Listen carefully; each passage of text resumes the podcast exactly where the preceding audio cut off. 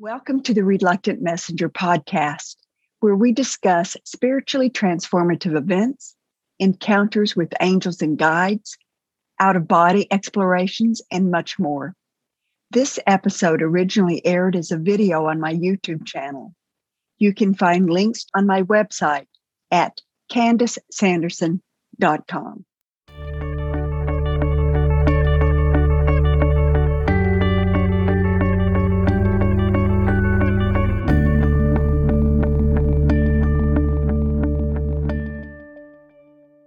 Welcome back. My name is Candice Sanderson. Thank you for joining me today. Dan, who leads Monroe Institute's WhatsApp group, recently posted something that piqued my interest. Let me give you just a little bit of background. When Bob Monroe of Monroe Institute began developing his sound based technology, he referred to his volunteers as explorers. As these volunteers listened to his layers of binaural beats, Bob interviewed them in real time. He asked questions. He encouraged them to travel farther into these sometimes mystical realms. Bob recorded these sessions, and many of these are online, free for anyone to hear. You can find a lot of them in the National Archive, and I'll put a link to them in the description below if anyone's interested, they can listen. But Dan asked us a question about these Explore channeled data, this information. He wanted to know how does this affect us? As Bob's explorers began channeling information, we have to make decisions about, well, if this is true, such as remote viewing, then what else might be true? The final question was How does this impact your life? Many of my followers are not students of Monroe Institute, but out of curiosity, I know that several will check out some of these sessions. And I wonder, what will they think of them? I'm guessing their responses will be a lot like mine when I first listened to them. To answer Dan's question about how these sessions impacted me when I first heard them, well, not much at all. Now, don't get me wrong, they were definitely fascinating, but it was like going to a wonderful movie. I'm captivated at the time, and then it might become a topic for interesting conversation later. But other than that, there was no impact on my life until I became an experiencer. Then things changed. Everything changed. I realized these explorers were not actors in a play or a movie. These explorers, and so aptly named by Bob, were actively leaving their bodies while remaining aware and conscious enough to interact with Bob as they also interacted in another world, another universe that most of us do not ever see, except maybe in our dreams. My tipping point was August 28th, 2013, the day that I began channeling messages from the 5D, messages from angels and guides, cultural icons, religious figures and unnamed beings of light filled with wisdom. That is when I became part of a cast. I became part of the formula. I was no longer solely a member of the audience. Before this time, this fascinating information from channelers was, at best, an interesting fantasy. Yeah, a fantasy. Back then, as a psychologist, I did not allow myself to consider anything as real unless I could measure it with my physical senses. I did not allow myself to think out of the box.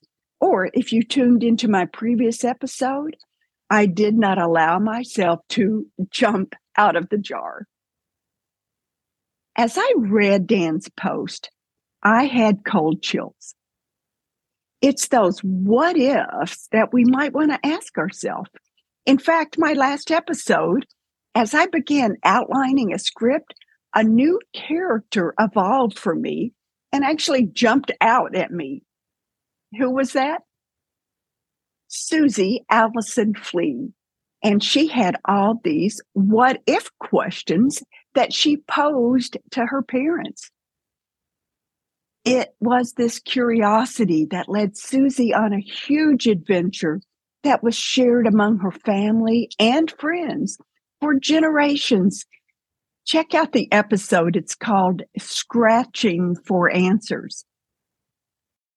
So, once again, a few days after that episode, those what ifs returned. The what ifs start and then snowball down a hill, and soon it becomes an avalanche, a massive avalanche. And if you look back at the landscape before the avalanche, it's gone. It is not the same. You could say it's a blank slate, just waiting for your new experiences to make it come alive. You can also look at it as threads. One thread of what ifs leads to another what if thread, which leads to more and more threads. Before you know it, these threads weave themselves into a beautiful, intricate tapestry. Now there is beauty wholeness, and mystery to what had only been threads of our lives.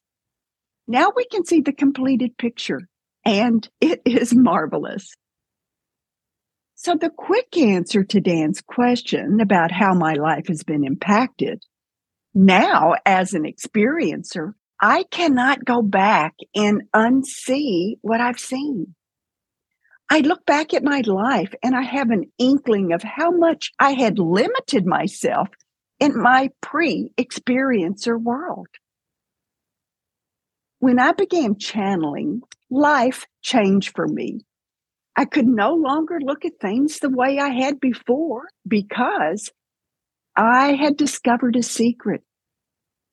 My secret? None of what I thought mattered none of it actually mattered. I discovered that life was not defined by those rules and regulations that I'd lived by. I'd learned that there was so much more to living than what our physical bodies could measure.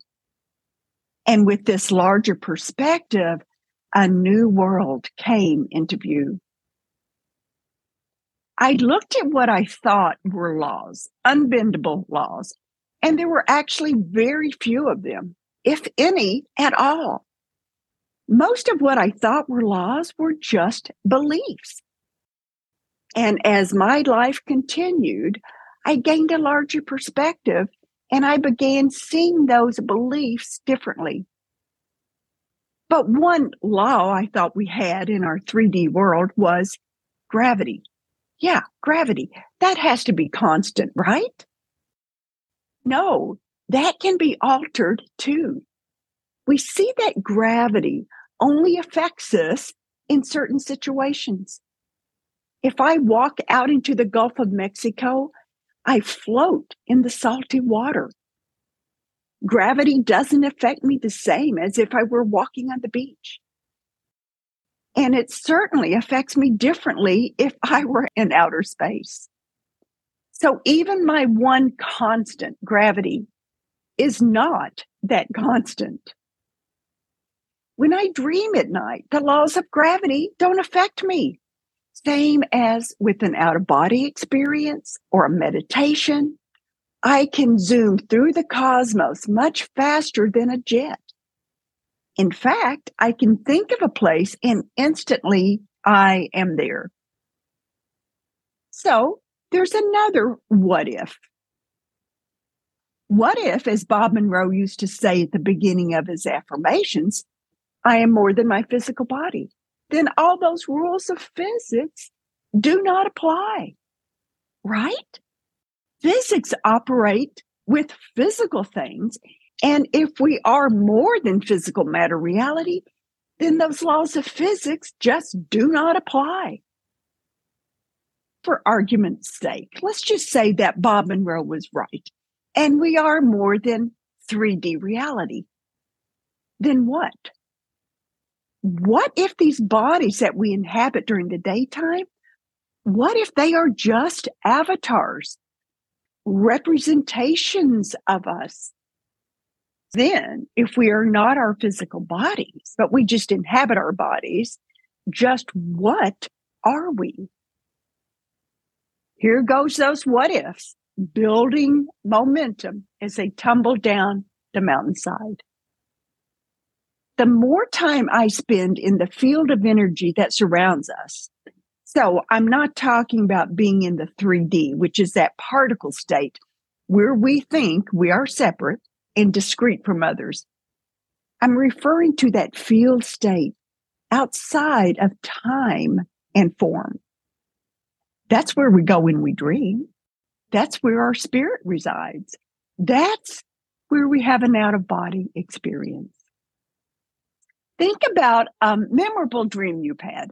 Some dreams are mixed jumbles of images and scenes that don't seem to make sense when we wake up, but they did make sense while we were dreaming. Other dreams might be thrilling or beautiful where we visit a strange and intriguing new land. We don't want to wake up. My favorite dreams are the ones where I visit with loved ones who have passed on. I get a chance to reconnect with them, and I never want those to end. But most people can relate with dreams. We've all had them. We've experienced them, whether it's a magical journey or a combination of strange images or, or memories, maybe from another lifetime. When we think of who it is that is dreaming, that person is us. We know it, we feel it, we experience it. But then who is that 3D body that's in the bed while this other aspect of us is out traveling the universe? Perhaps that is the avatar holding space while the true us runs across the dreamscape each night. The true you is not as easily defined as the 3D avatar. That's easy enough to measure. So many inches high, so many pounds in weight, years of age. The avatar is the one with a certain hair color that's prone to a specific gait when walking, using an easily identifiable voice. All those things we can measure. So it's quite understandable that we identify with this 3D avatar. It's easy enough to do it gets a little more complex when we try to distinguish between identical twins, for example. We start looking for subtle cues that are not so obvious. A certain way they move, or how their upper lip curls after a joke, the way their eyes crinkle when laughing. But you get the picture. We can still identify them by quantifying something physical. Recently, I dreamed that I was with the mother of one of my friends. And upon wakening, I couldn't tell you how I knew it was her mother because I've never met her mother. I've never seen a picture of her mother. Yet in the dream, I knew it was her mother. Now we start getting into those areas that are difficult to explain. How do you know who someone is if you don't identify them by their avatar, if you've never met them? You see, once we begin our treks into that field surrounding us, whether it's by dreaming, by meditating, by having a near death experience, which I hope you do not have, or an out of body adventure, our state of expanded awareness moves us into a field of energy where everything is connected. And because of that connection, we no longer need to rely on the physical senses like we do in the 3D. The energy of the field is quite often very subtle. A whisper a knowing, a gut instinct that you know you must follow. So now, when I look back at Dan's question about how Bob's explorers have impacted me, I am profoundly grateful. Although I did not see it in real time, once I became a member of the cast, everything changed. I've met with guides. I've communed with angels. I've connected with beings of light who watch over us. I realize that our 3D avatars are simply that avatars. The real us is not in that field that surrounds us, but it is that field. We are aspects of a great, wondrous energy of light that encompasses everything. It is everything. And because of Bob Monroe and his explorers, he developed programs at Monroe Institute that are still running today. These programs change you, not just the average Joe, but someone like me, a skeptic, a scientist, a psychologist who knew that nothing existed unless we could measure it by our senses.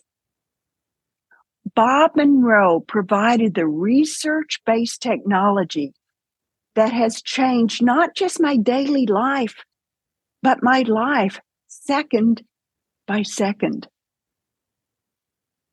Monroe's research gave me the training wheels for self exploration. I am deeply indebted to him and his research. My life has never been the same and I have Bob Monroe to thank. I hope you enjoyed today's episode. Remember the importance of kindness. Be kind to others. Don't use your energy to gossip or be negative. Work together. Don't limit yourself. And above all, get ready to explore. Feel free to share, comment, subscribe. And until next time,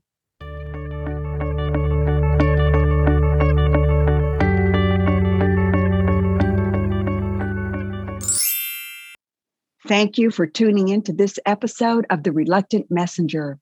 I hope you enjoyed it. Until next time, remember how we use our personal energy is what defines us.